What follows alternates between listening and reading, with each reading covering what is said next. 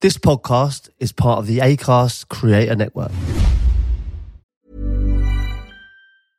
Hey, I'm Ryan Reynolds. At Mint Mobile, we like to do the opposite of what Big Wireless does. They charge you a lot, we charge you a little. So naturally, when they announced they'd be raising their prices due to inflation, we decided to deflate our prices due to not hating you. That's right. We're cutting the price of Mint Unlimited from $30 a month to just $15 a month. Give it a try at mintmobile.com/switch. $45 up front for 3 months plus taxes and fees. Promo rate for new customers for limited time. Unlimited more than 40 gigabytes per month slows. Full terms at mintmobile.com. Can you define a person by their football team? I think often you can. Yeah, I agree. Do you think modern players are different now? Maybe, yeah. We haven't thought about targeting the courtrooms for... listeners. I don't think anyone has. It's amazing what beers can do. It's incredible. Back in the Premier League. Ab was like, are you coming home? I was like, we don't live there anymore. Oh, the mighty fall, hey? Hello and welcome to That Peter Crouch Podcast with me, Peter Crouch. Chris Stark and Statman Dave are with me as usual. You all right, boys? Very good. Dave, good. Excellent. Festival season, one of my favourite times of year. I want to ask you two lads, best festival you've been to? Oh, I'm a fan of the Isle of Wight, me. I do go there a lot, and we do have a good time. I would like to go to the Isle of Wight with... This isn't a beg, it sounds it. I would like to go with Crouchy because it's his thing. It's like a home ground for him, home venue. He's sorted contracts at Isle of Wight Festival. Do you know about this? Yeah, he did, actually. Yeah, I about that. Biggest man on a small island, eh? Yeah, him and Daishi. Yeah, me and Daishi thrashed it out over Kasabian. Yeah, it was one of those. I got him. It was actually Ab was my agent. It's amazing what beers can do. It's incredible. Back in the Premier League. It's an amazing story, really. You know, we thrashed it out. Ab was involved over a few loads. Was she basically saying stuff that you probably couldn't say to him? I wouldn't have. She was like, "Go on, get him in the team. He's really good." Yeah, if you're naive to all these, how football works or the situation, she just made it really simple. Yeah. She went, "Well, you're a manager. You like him. Sign him." Yeah, and it did happen. Don't say it like that because she's probably entitled to some sort of 20% or something. But we should look at a festival stage for Crouch Fest again at some point, shouldn't we? Like... That needs to happen again. I mean, even just for us, it was the most fun I think I've had. You know, fuck everyone else. We had a great time. It was a very special evening, wasn't it? Because no one had a fucking clue what was going to happen, us included. That's why I love it so much. There was such a loose plan. There was like certain things we were going to do. And then we had George, who produces the podcast. He's there in our ears going, we're going to have to skip out the next bit. The crowd's too rowdy for it. Like, we've been told to calm things down a bit. Yeah, there was a couple of instances where... Can you fill for 30 minutes? Do you remember when the message came through? Boys, can you stop downing pints? Yeah, good memories. We do need to look at that again. And we should say as well, I don't know about you boys, like it feels on social, the passing of the pod has just ramped up another level. It feels, we're getting so many great stories really from you lot. There was a group of girls, did you see this one? Bowling in on a yacht into Monaco Harbour. Playing the Let's Drink Low. Really? Yeah. I haven't seen this. Yeah, it's big. It's on the socials for this podcast. So yeah, go check that out if you get a chance. And yeah, just keep getting involved in the podcast however you'd like, making us jingles or just spreading the word or even at a weekend treating yourself to a little low and sending us a picture. Yeah, I always get at least, 5 or 6 of those over the course of a weekend and I really enjoy them. So, boys, today's episode, we're going to learn all about a footballer's contract.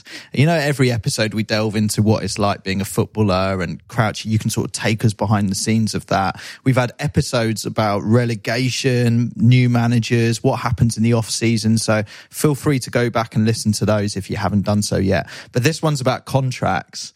We've all had to sign contracts of employment at work. Have you, Dave? I always feel intimidated by contracts. Would you get a lawyer involved? We have the budget, so you have to do it yourself, don't you? Yeah, so you have to go through each of the clauses, each of the boring things like GDPR. You just don't care about it, to be quite honest, do you? I feel like they try and lose you with words, but they put it in such long form, they bore you to tears, so you hope you miss things. I think that's the way contracts are dealt with. There's so much I want to talk to you about today, Crouchy. Now, the good news is, everyone listening, Crouch has bought one in, right? I've brought. This is one of my Premier League contracts from Stoke City. Right. I have, crossed out some information that things like national insurance number. I'm a big fan of stopping fraud. But it's all here, and feel free to go through it. I'm an open book. We will, and that's what today's episode is going to centre around. I'm so excited. I've got Crouchy's Stoke City contract in front of me right now. I cannot wait. Player's surname, Crouch. Player's forenames, Peter James. Date of birth, 30/01/81. Born Macclesfield. It's very exciting, this. Sorry to be the spoil sport, guys, but Chris, we've got to sort that pod admin out before we dive into the contract chat. Quick reminder, everyone, we're offering an official England Man of the Match champagne, one of Crouchy's ones, to the listener who passes the pod in the most effective or ingenious way. There's been a couple of ways people have done this so far, hasn't it, Crouchy? Yeah, there's been some absolute belters, but I always forget that I'm doing that. And it's still in the office at the moment. And I'd like to keep hold of it, really. But I know I have said I've given it away, and I'll stick to my word. Yeah, and the problem is we can't really store it at the pub. We tried storing that picture David James made. I went in within the hour? It went. Gone. What they haven't discovered yet, I'm scared to mention it on here because I like seeing it every week. I would hate that someone comes in now and robs it. But I've hidden my foot massager. I love the fact it just stays there. I think it looks like a projector above the TV. I think that's what's confusing people. It's actually a foot massager. So. One day I want to come in for a drink, even away from you boys, and just be like, I've got a foot massager downstairs. Do you want to have a go? But I've heard of people doing this with pubs, where they've got a library of books, things like that. And then as a joke, someone's gone and put in their own little book. Mm. Or one that they can take out all games, pub games, little board games. And they've, added their own into the pub as well. I knew someone was staying in a specific hotel, and we put a little note in one of the books, and then we sent her a clue of which book it was in. It was quite good fun. Did they find it? Yeah, they did find it, yeah. Oh, okay. So have you ever done the one in the hotel, where the mirror steams up in the bathroom? Yeah. And you write on it a really threatening message. Chris, and then it only appears again when it next steams up the next day, and it's like, I'm watching you. That's where you could pass the pod. This is what I mean. These are all the pod. That's a great way. Please write it into steamy windows or back of dirty vans. Don't do the old if you think this is dirty, you should see my wife. That's where to be passing the pod. That's a pod pass. That the thing that comes to my mind straight away is the cock and balls. That.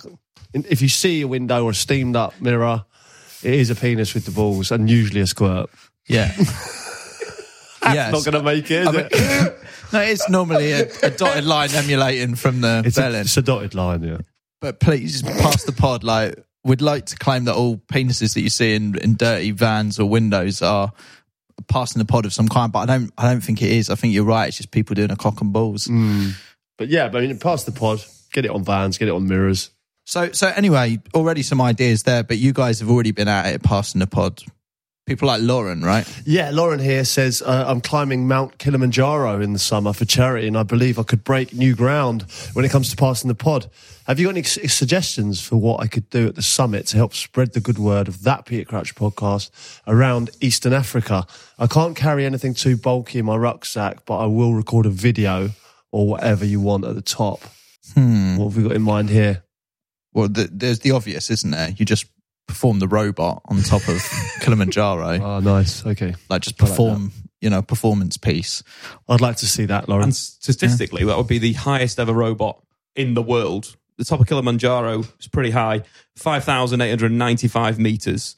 Obviously, you guys, that's just a number. Premier League pitch recommended to be 105 metres. So Kilimanjaro, if you envisage it, 56 football pitches stacked on top of each other. They always measure things in football pitches, don't they? I find that an odd measurement. It's always, it's the length of 3 football pitches. I think they do it because it makes sense to people like me. He said to me 5,900 metres, right? No clue. That could be in the Eiffel Tower, or it could be, a mountain. No idea. But you say to me, 56 football pitches? I've got it. Yeah, nice one, Lauren, then. So passing the pod, I think doing the robot, maybe singing "Let's Drink Loud" at the same time. We'll leave it up to your interpretation.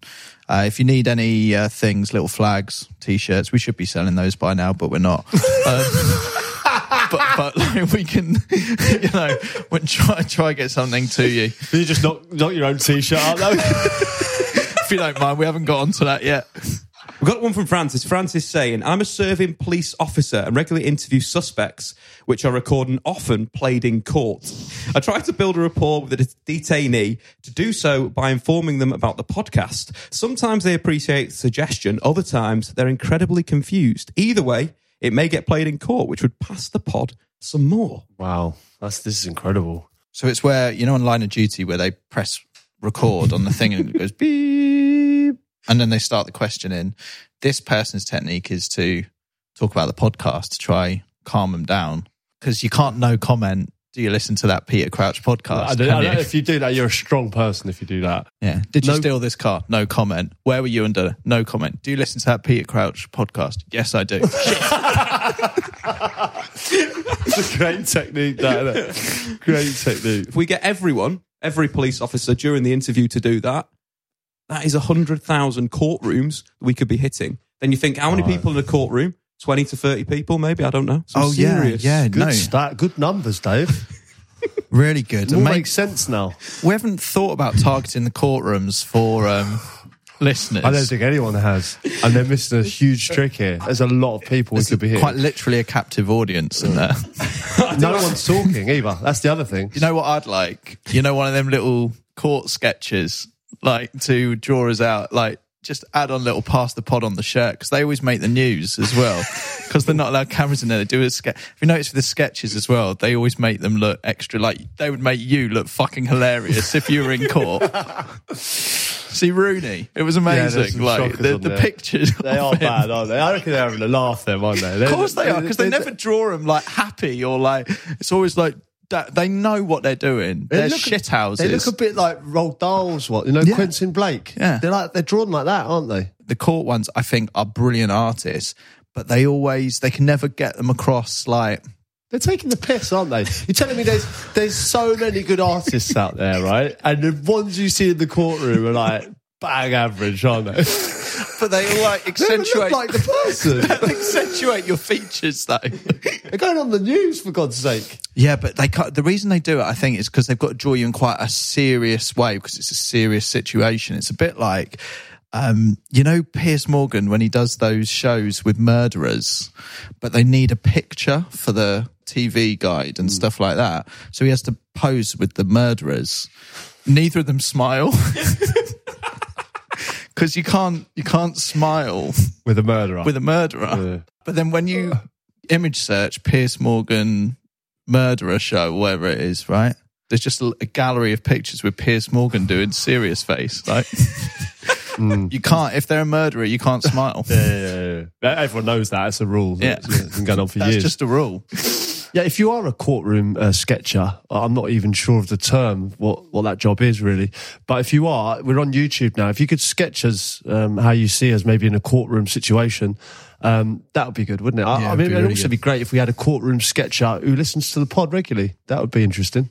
Surely we do. Maybe when they're sketching, because they don't need to hear the court case, do they? No, they're taking in all the visuals. All right. It's a job I've never really thought about. It's going to really stick with you today, isn't it? I can tell. Well, yeah, I wonder where they live and stuff. Like, well, What do you mean? I thought it's just a job that no one's ever said at school. Like, what do you want to be?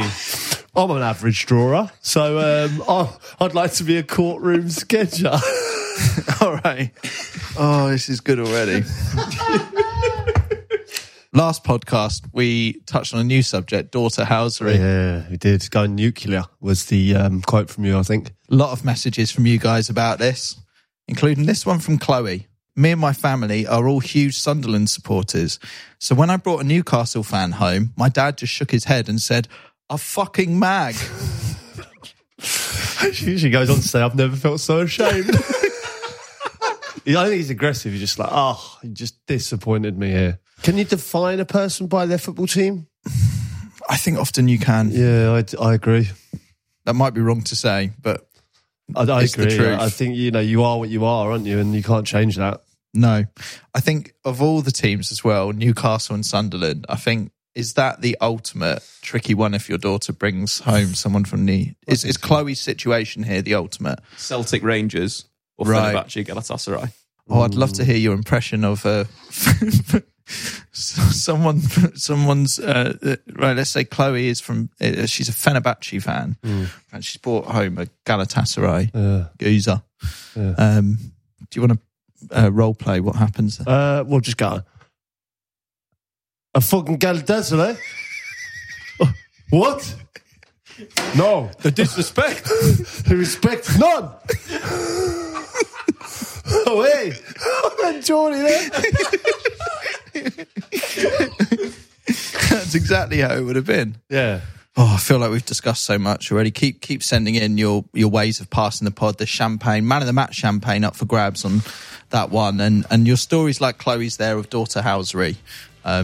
They are fun. They're slightly triggering, considering both Crouch and I have daughters, but it's not something we should have to worry about. Don't go nuclear, guys. No, have us some respect. Should we crack on with this? I've got Crouchy's Premier League contract for Stoke City in front of me. Dave, you've got the same. Just scanning the first page here. It's great. It's got all your... some of your details here. You have been very careful about how you've redacted this for fraud purposes. It's full of blocked out. I'm hot on fraud. You can never be too careful. You know, we're all friends here, but you don't know where's that going to go after. It got printed out in the pub printer down here as well. About 7 minutes ago. She's telling me the fella in the pub here has got... The geezer's just come down going, "Here you go, boys." Yeah. Oh, the mighty fall, hey? So where should we start then? I think... look, in terms of negotiating this contract in its first form, is that something that you deal with directly with the manager, or is this where the agent just... By the time you go up or go down to wherever you're signing, things are verbally kind of agreed. You know, like there might be a little bits and pieces of to and fro in, but these days you sort of know potentially the length of the contract, any bonuses in it, and obviously the wages. Things are pretty much sorted then. There might be a bit of to and fro, and you know, I might sit out, and then my agent and the chief executive or the sporting director now, we'll sort of thrash it out, and you know, there's a bit of negotiation, bit of wiggle room, but then you're pretty, you know, set on signing then. Who decides your value? Is it you or the agent? That is left to them. I mean, he should know what the highest earners are at the club, you know, what the medium range is, and you know, what the lowest earners are at that specific club, and then go in and value me as the player they're buying. Like, where do I sit on that wage structure? And then go in and say, right, well, like, we see him here. Let's get into some of the clauses here. I'd like to take you to Schedule 2, Clause 11. Oh yeah, remember it well. It says... The player's normal retirement age is 35. You retired at 38. I did, yeah. So this specific contract is probably my last contract at Stoke. I signed for 2 years, but I signed the day before my 36th birthday. And I remember speaking to the chief exec and saying, yes, you'll be 37 when you retire. That's a good, you know, it's a good going. Or 37 when you come to the end of this contract. That's fantastic. And I was like, yeah, signed it all. And then the lady... the secretary came in and said, "Oh, great news! You signed another year, like a couple of years. Really pleased for you, and happy birthday for tomorrow." I just made sure it was all signed up. I realised that actually, it does take me to 38. Yeah, that's great, isn't it? Did you see their face at that point? Well, they were a little bit surprised. Obviously, you know, I had a good relationship with everyone at Stoke, and we had a little smile about it. It was. Yeah, they might have sneaked an extra year, but it was, listen, you know, I loved my time there, and like that extra 2 year contract was, it was great. It just, we all just did no negotiation. It was the same terms just for another 2 years, and I loved my time there. It was good. Did you try and feel free to stop me at any of these points. Why did you decide to not negotiate for more money at that point then? Do you just... No, was it you and Tony having a conversation, or what? Yeah, it was so easy. I mean, Tony Scholes was the chief exec. Obviously, I think Mark Hughes was the manager at that time. I'd played quite a lot of games, but at the start of the season, I You know, listen, I'm 36 years old, you know, so they're trying to replace me, but continued to play. So I was well worth it. I think everyone could see how fit I was. You know, I was more than fit enough to continue to play in the Premier League. I could have played every single game if asked of me. So yeah, it was a no-brainer, really. And I think I was contributing, and I felt that, you know, I didn't deserve less, but I didn't deserve more, and I thought I was comfortable with that. It's interesting with this retirement clause, isn't it? Because I don't understand why it's in here. Is it basically saying we're acknowledging that you're an OAP gone. In terms of football? Yeah, I think they're just acknowledging it's the fact an elderly horse. You've gone now, you know, so... We're giving you this out of respect, really, rather than... You should be retired. That's what this is saying. You should be retired. Yeah. But we want you. I don't know why that is. It's a strange one, isn't it? Like, it's basically saying, like, you know, I don't know, you've done well, haven't you? Like, I'm sure there must be lawyers listening to this that will be able to explain why this is in Crouch's contract. But I think the player's normal retirement age is... That's a strange... Like, because, you know, 10 years ago it would have been 30, 32, you know... And now it's older. We see players going into their late 30s, looking after themselves more. I felt like even when I retired at what, 30, 38, 39, 38, I think I retired. I felt I could have gone on. Like I felt fit. I felt good enough to carry on, but I wasn't playing enough, and I didn't want to be a fraud, really. What about this one, Crouchy? Clause 7, the residency clause. It is a condition of a player's employment that he shall reside at a location within 35 miles radius of the club's training ground, unless in exceptional circumstances when written permission is obtained. Right. Yeah, this is one of those sort of... I know it's written, but it's unwritten, if you know what I mean. Like, it's a 35-mile radius. But you lived in Surrey. Listen, I remember when I was at Tottenham, I went in as a Tottenham player... and came home. Oh, I didn't come home. I went in and then went to Stoke. And Ab was like, "Are you coming home?" I was like, "We don't live there anymore." Home's in Stoke now, Abby. Yeah, we're up there now. And she was like, "Oh, that's quite happy here." We'd only had the one baby, and but if you imagine I did that, we had got 4 kids now. They're all in school, and I go, right, we live up there now, mate. It's a bit. Well, so there are circumstances where you might live just outside there, but they recommend you live close to the training ground, and that is, I totally get it.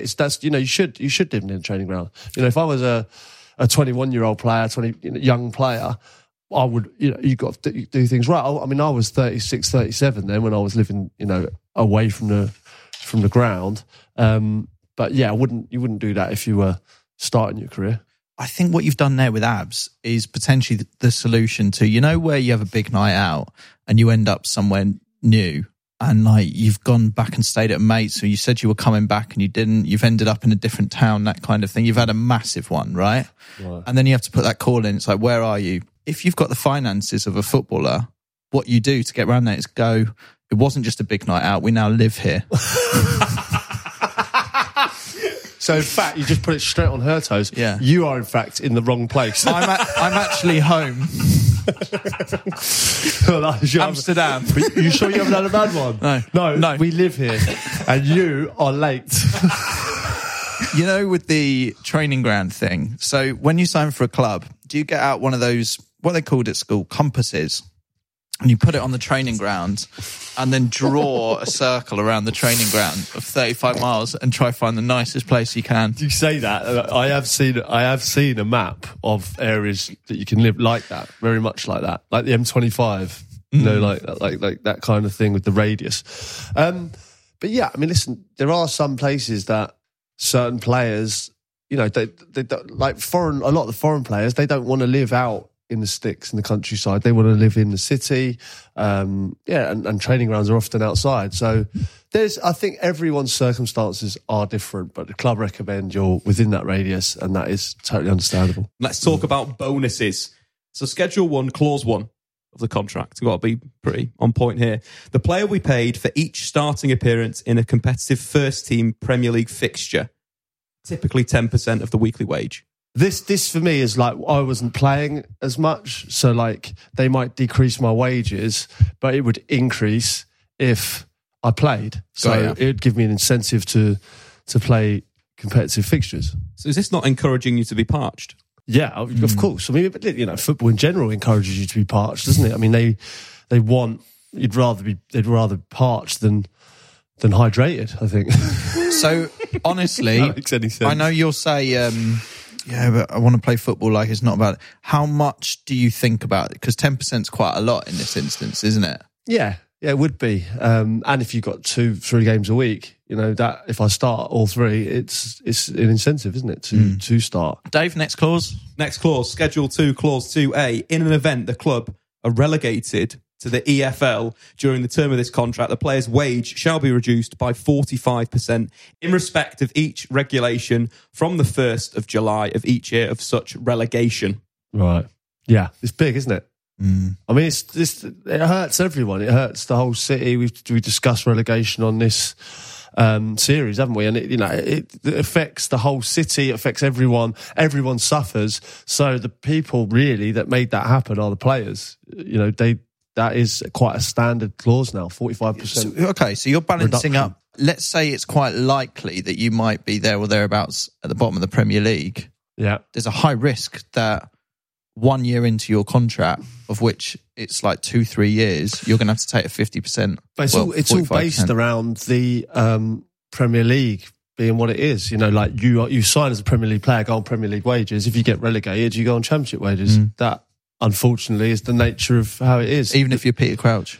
Yeah, at that time. I think maybe Peter Crouch at 24 might have been a different story. We got relegated with Southampton, and obviously I remember speaking to Rupert Lowe, and Liverpool came in for me, for instance, and I was like, well, I want to go to Liverpool. And he said, no, like, you don't have to take a cut in wages. You can stay on the wages you're on and you can get us back up. And I think, you know, there were certain players at Stoke, for instance, when we got relegated, who stayed on and even signed new contracts, you know, and probably stayed on because they wanted to keep hold of them. If you're a top player and you want to move on, go, no, I want to play in the Premier League, you've got to look after that player if you want him to stay.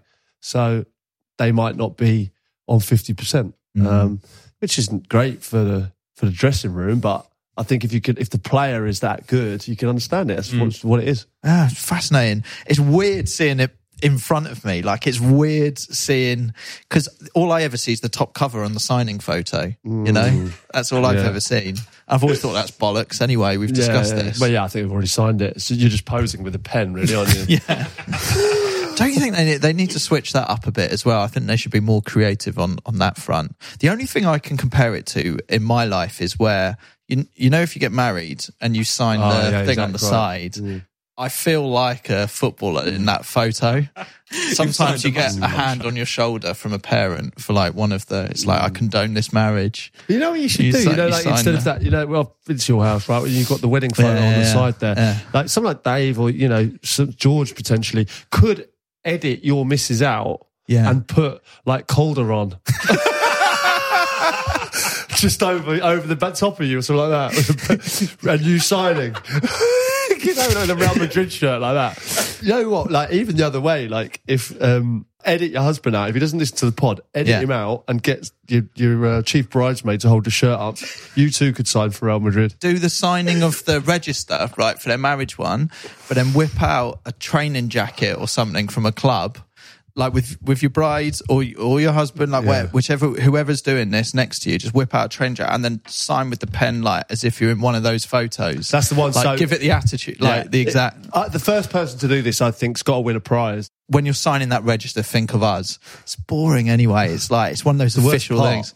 Or if you're going to local town hall to, you know, do the sign in there, the registry office. Try turn that into into like a transfer sign-in or like contract renegotiation. Perfect. And look proud.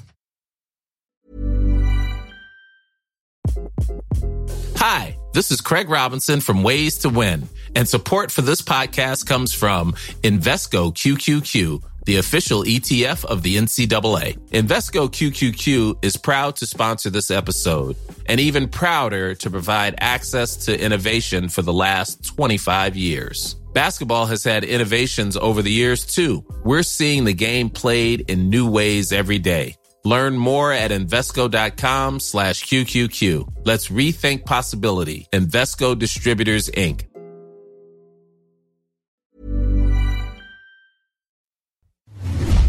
Back to your deal, Crouchy.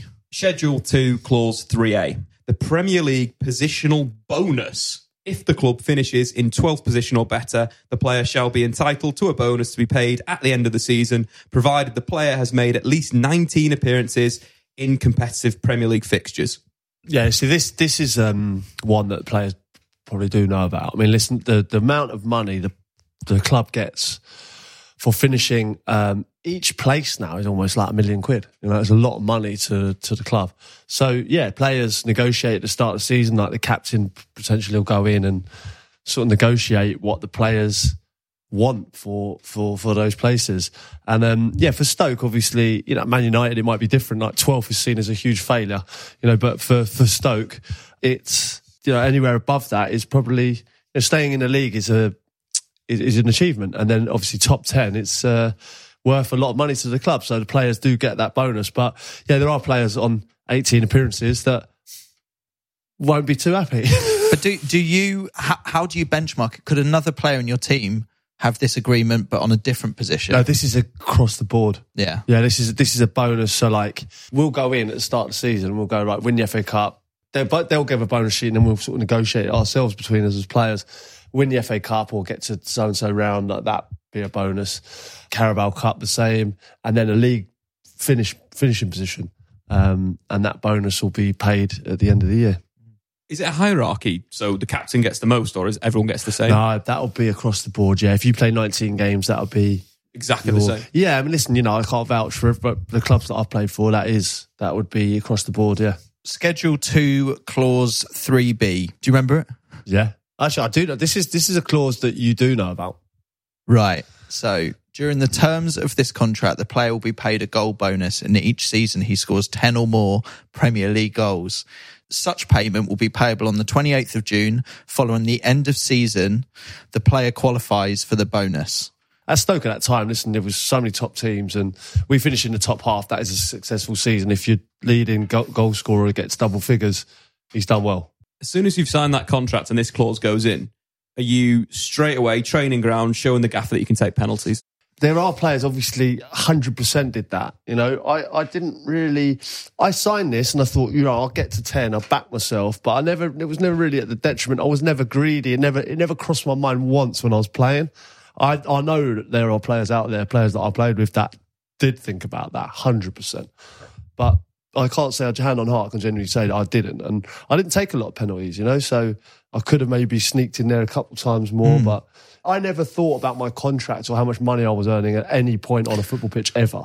9 goals, last game of the season.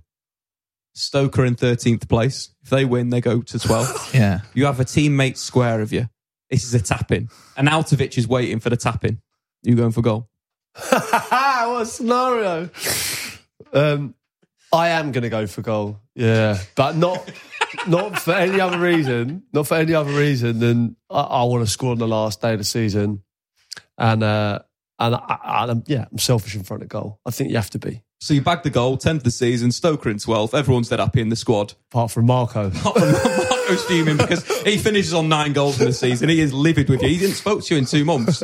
Yeah, it wouldn't cross my mind that had happened.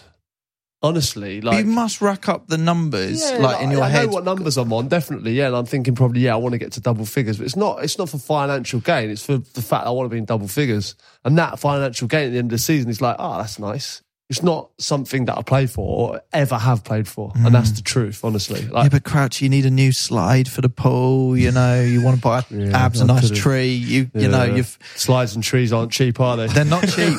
They're not, and you're thinking to yourself, just one more goal here, and I'm getting a significant amount more money. I'm not going to sit and say to you, it's not nice to receive a bonus. Someone says to you, there's your bonus. But I think all the people that do get bonuses, you know, if you're a banker or whatever, you know, whatever you do, you're doing it and you're just doing it. And then the benefits come when you've done your job properly.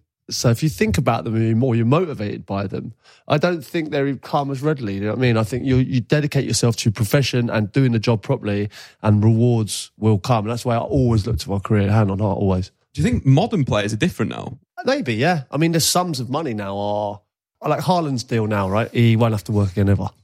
He'll never have to do anything ever again. The same with, you know, Mbappe, for instance, once he signs that deal, you know, like that, I mean, you're talking about some of the bonuses there are like astronomical, aren't they? I mean, it's it's slightly. I mean, this is still life-changing money, but probably different now, and there probably is a more of a financial motivation. Yeah, I'd say so. Let's talk about goal bonuses then, because obviously it's favourable for a striker.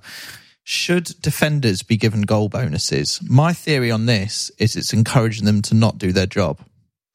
So you think a defender should get a goal bonus? No, I don't think they should. No, they don't. But then they're getting a raw deal in these sort of situations. Yeah, but then even then, I think that's slightly reductive to the role of most defenders. Just saying it's your bonus for a clean sheet. It's way easier for you to get your goal bonus. Well, it's just that, like, in all honesty, like that is, it's an individual act, isn't it? Like a clean sheet is a collective. Yeah, exactly that. But they're lucky to be on the pitch. They're less technical than anyone else. This is the thing. Like, I think defenders, speaking as a left back, Chris, they're lucky to be there. They're lucky to be on. They're not as technical. They're stoppers. They're spoiling an amazing sport. But their contract, they should be rewarded for doing so. What is the bonus for a defender? Being there. No, that's not. It's not in their contract. You should just be lucky to be here. To be there, yeah. What, under their bonus, section 2, clause 3B. Clause 3B. Bonuses, you're lucky to be there. What triggers for bonuses can there be for defenders? And do they exist in the contract? As a left-back, I think an assist, I think Robertson or Trent. Why has it got to be helping the attack? Why can't you be judged on... Yeah, but why can't your bonuses be judged on the key thing of being a defender, which is defending? One-on-one take-ons or something like that, not getting beat. Last man challenges. Because that would encourage you to always fucking peg it back.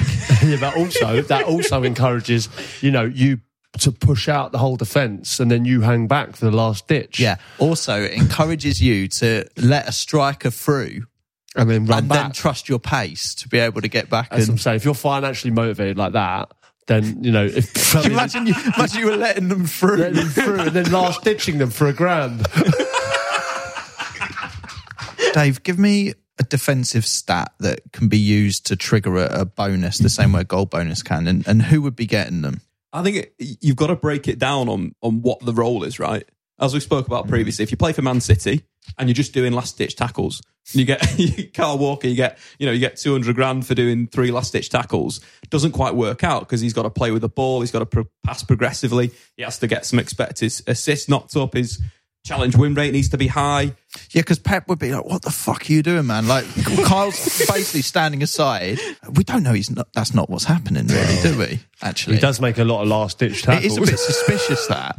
Do we think that's the bonus? Is he on a last-ditch tackle bonus? I think he might be. I think he's motivated the wrong way. But if you look at, for example, right, so that's a City fullback. A Burnley fullback, like a Charlie Taylor, completely different. He's going to get money for putting the ball into the channel. Going to get money for tackling, crossing from deep. This is what I'm saying. You're opening a can of worms here. You can't start giving all these kinds of bonuses. Everyone knows the striker scores a goal, gets a bonus. That's the way football's always been. But that's the thing. It's only ever been thought about like that. The game is more granular in how it's analysed. There should be a crossing from deep bonus. First man bonus. Charging bonus. Imagine at the end of it, it's like a lottery as to which bonus you've got. It's like, surely we've hit one of them. The problem is, the secretary, she won't be able to cope in the stands. It's like, oh my God, charging bonus, £3,000. The draft excluder bonus. Yeah. Oh, he's gone full frontal bonus. He's gone full frontal as well. That's doubled. Full frontal double. Can I throw a clause in? It's called the fulfilling tactical role clause. So you're set at the start of the season a tactical role, and obviously there's statistics that are on part of that. If you fulfill this tactical role at the end of the year, 200 passes per game or whatever it is, X amount of tackles, and you fulfill that, you get a little bonus. But those stats would have to be built in a way where it's for the team and it's progressive in terms of how they want to play. But can you make... Do you think, as a stat guy, you can make that work for an individual player as part of a team? Yes. You're saying there's a part, you think that this passes, you can get bonus for the amount of passes. So more on where that pass goes.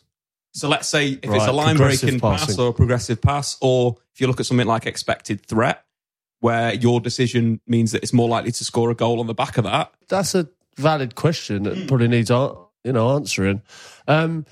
I do worry that you know, there might be a tendency, if you are motivated by financial gain, to turn and continually play forward passes, constantly trying to get people in and perhaps lose possession. So if you could do, progressive passing that gets to its intended target, but then take off that money if that pass doesn't come off. Yes, absolutely. So if you turn and give away possession, that you've completed one forward pass or an assist that is taken away from you from the next forward pass that goes astray. Bang. Well, I think that if you're doing that, then if a defender scores rather than yourself, you should have to give your goal bonus to them.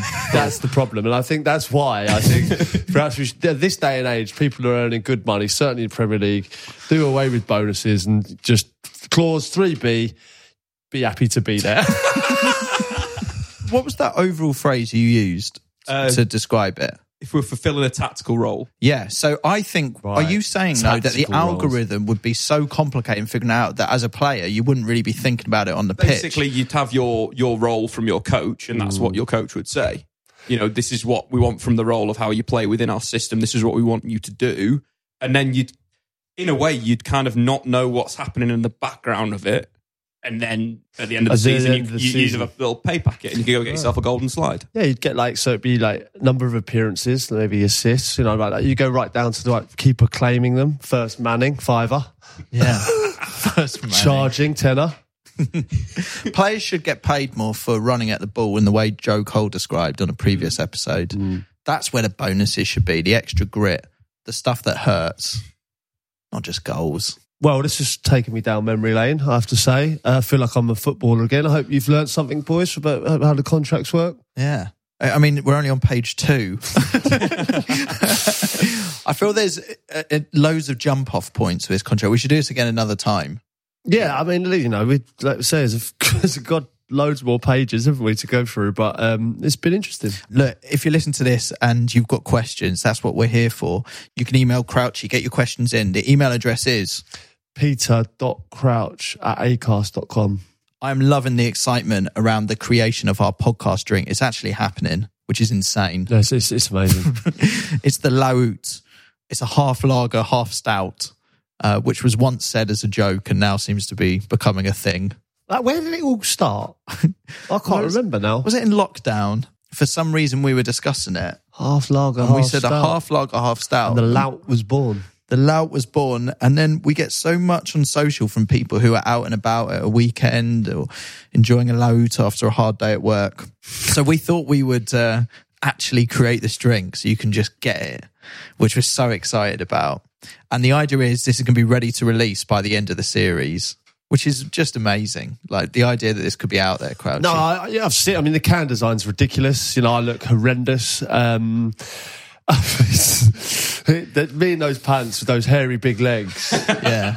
The teeth are, not the best teeth, but gee, I mean, Christ almighty. I've had the raw end of the deal. It makes me laugh every time I look at it. Well, I suppose that's what we were looking for, really, wasn't it? The BrewDog Beer Wizard has sent us the first batch and we gave him some feedback. We thought the taste was perfect. It was the texture that just needed a bit of work, right? A bit more cream to it, I felt. Crouchy, what's the latest? Yeah, well, actually, believe it or not, I've got a voicemail here from the BrewDog Beer Whisperer this week. And after our feedback, he's changed a few things. I'll play it for you now. You have 8 new messages. First new message. Hey Crouchy, Paddy the BrewDog Beer Whisperer here. Sorry I missed you. I'm just on my way out to America to sit the Master Cicerone exam, the hardest beer exam in the world. So I'm going to be off grid for the next week or two. But I thought I would get back to you quickly. I heard your feedback about the first batch of the Laout, and I agree that we could make it a little bit creamier. So I've asked the Beer Wizard to add some Munich malt for kind of chewy, bready flavour. And I've asked him to reduce the carbonation so it's just a little bit less fizzy as well. And hopefully that gets us the kind of balance of the nice malty stout with the kind of slight fizzy, crisp summer's day lager as well. So the good thing is everything's in place. The BrewDog Beer Wizard's got everything ready for the final batch of Laout to come together. So hopefully it's going to be the way you imagined it and we're all set for the end of your series. I look forward to seeing you with the first keg of Laout in a couple of weeks. See you then. Bye. Funny that, isn't it? I just keep saying there, I don't know why you have to say Laout. You can't just say Laout. It's a funny word to try and get your mouth really around, isn't it? Low. But I'm really pleased there. You know, he was talking about getting the Munich malt there. Munich malt was the key ingredient, I think, and I'm glad that you mentioned it. I've heard it's a good one. Yeah. You have to go to Munich for it. So it all feels like the drink itself is coming together nicely for the end of the series. Last episode, we found out that we've got space for a few taglines on our load billboards. I don't really understand how this is going to work. I believe we're waiting on confirmation about where the billboard will be.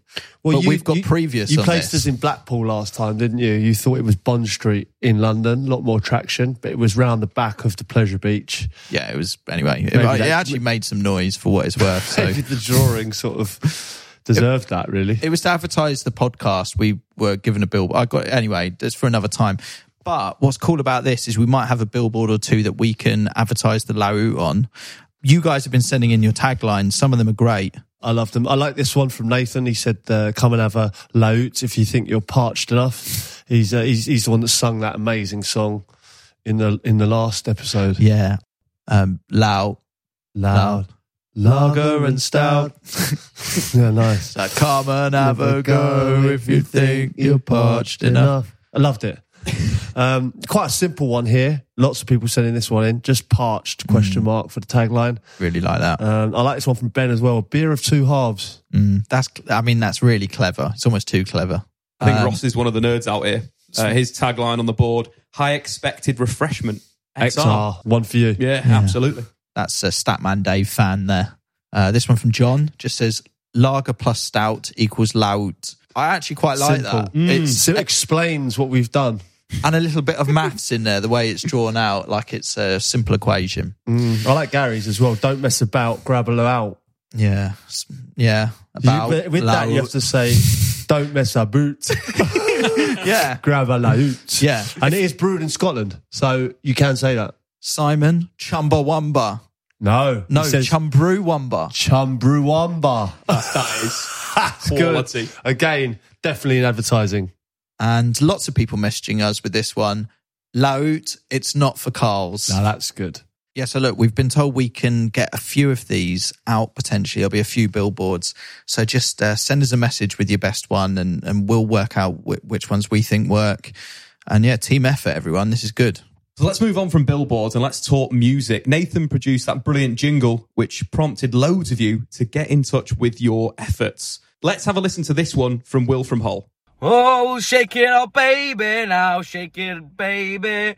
Crisps and loud, you know they look so good, you know they taste so fine, oh, oh. Well, shake it up, baby, now shake it, baby. Crisps and loud, oh. That is a better combination than Crouch and Defoe. Crisps and lout. Love it. These videos really make me smile. I mean, that was a video. That's fantastic. Yeah, I really like that. It's catchy. I like the oh good. It's a good wedding song, that as well. We can use that. Who's that by? It's Twist and Shout. Yeah. We're not going to get the Beatles, I'm afraid. No, I won't even bother. Have they said no? Won't bother sending that email. Mate, we work hard to kind of elevate everything you guys send in, ideas-wise. Like, honestly, have we mentioned what happened with the Baja Men yet? No. Do you want to say what happened with them? We did reach out, didn't we? We reached out to the Baja Men, but similar to Camila Cabello, they don't want to be associated, apparently, to any alcoholic beverage. Yeah, I thought it was an odd one, but you never know, they might change their mind. People can make mistakes, including the Baja Men. But keep the jingles coming in and little songs that we can use to promote it. I think people are, every week there seems to be another one.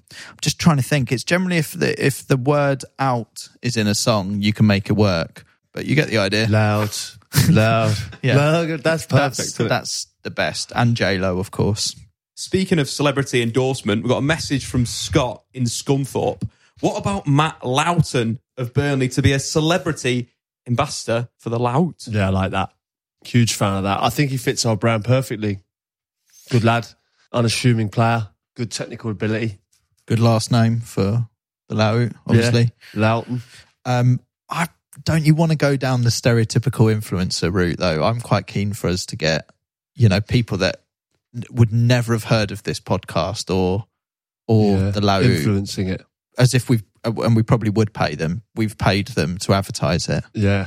It's another way of passing the pod because there'll be people listening that encounter these sort of celebrities that have like a ludicrous amount of followers on social, but maybe don't know about the podcast or the Lau. And if you can get them endorsing it, a bit like what Crouchy did with Camila Cabello, where he basically tried to get her to talk about the drink, but then she said she didn't want to be associated with. Yeah, with just it. After the event, she told me she wanted absolutely nothing to do with it. But you know, if you pass a Gemma Collins on the road or whatever, see if you can get like a little video or just shout it at them and get a thumbs up from them, and then we'll whack it together in a big compilation video and pretend it's a promotional video. Yeah, perfect. Yeah. So anyone who's listened to the pod will realise there's now adverts on it. And we thought it's only fair to offer a space on each episode where a listener can come on and sell something of their own. And it's been wonderful, this. We weren't sure when we started this what kind of adverts we'd get. Do you remember, Crouchy, we had Laurie, who had what he described as a fucking massive printer. Yeah, I do love the fact that he called it. It was the way he said it. Good news is he's managed to get rid of the fucking massive printer. Someone's apparently bought it for $5. And that's what this is all about. Win-win. Exactly. You've got some old crap that you need to get rid of. We've got a very successful podcast. Loads of people listening. Come on and, you know, get your stuff advertised. Hopefully get a bit of money for it. We've also managed to help sell an apartment. That happened. We've sort of set up our own estate agency, haven't we, Crouchy? Yeah, load of pricks.net. Yeah, as well as a yacht, a mini fridge and a filing cabinet. Are you boys ready to hear this week's advert? Absolutely. Here we go. Hey up guys, after being rejected for OnlyFans, I decided to go to GoDaddy after being inspired by Chris's advert and set up www.mykidscrapdrawing.co.uk as I decided it wasn't fair that only I had to put up with their crap drawings. So, if you have a celebration coming up, a birthday, an anniversary or a wedding, I could get one of my 6-year-olds... Yeah! ...to draw you a crap picture. Thank you. Oh, my God. Is he saying that in front of them? Oh, my God. Okay, I don't know what to say to that. It's a website he's set up. Yeah. Should we have a quick look at the website? See what's going on here. So mykidscrapdrawing.co.uk. Welcome. Look for a stunning watercolour of picturesque seaside location. Well, sorry, you're in the wrong place. We only do the finest pictures of llamas that look like hippos or a few squiggly lines that are meant to be their grandma. We can do personalised crap pictures. Just DM us on our socials for a quote. So, guys, I've got the gallery, if we can call it that. It's good. Oh, wow. For me, with the advert, it's the kids cheering in the background. They seem happy. They seem happy with it. They do seem happy, don't they? They do. I think that's important. I mean, you don't know the ins and outs of it all, do we? But they seem really pleased with it, and I hope they are. Mm. These are crap, though, aren't they? Right, well, so I hope you've learned a few things today about professional footballers and their contracts. Hopefully you have. Absolutely. It's difficult because contracts are so secretive, aren't they? But like, I want it to be as open as I can, put it on the table, let you have a look through and hopefully learn about them. Yeah, and we're only on page 2, so I think it'd be good to come back to this another time. I think there's lots to jump off from it. We've not even looked into the Chumbawamba clause either. Yeah, there should be a Chumbawamba clause. You go down and then back up again. You increase your wage 100%. Yeah, that's a good point. You should have a Chumbawamba in it, shouldn't you? Yeah, it's a nice idea. Anyway, we'll be back stronger with our next episode next week. Chumbawamba, everyone. Chumbawamba.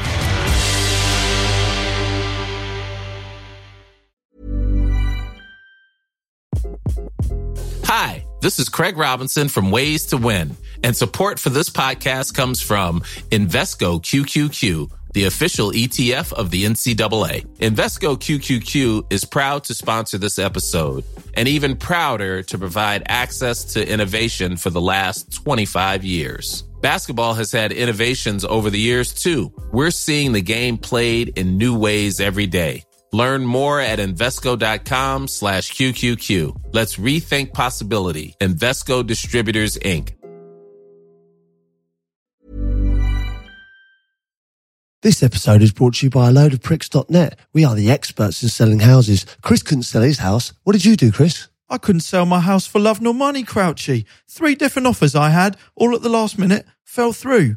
I turned round to my wife and said, "What can we do to sell this house? Every estate agent is failing us." Then I told her, let's go to a load of pricks.net. But Chris, what did a load of pricks do for you? They were brilliant, Crouchy. They sold my house right away.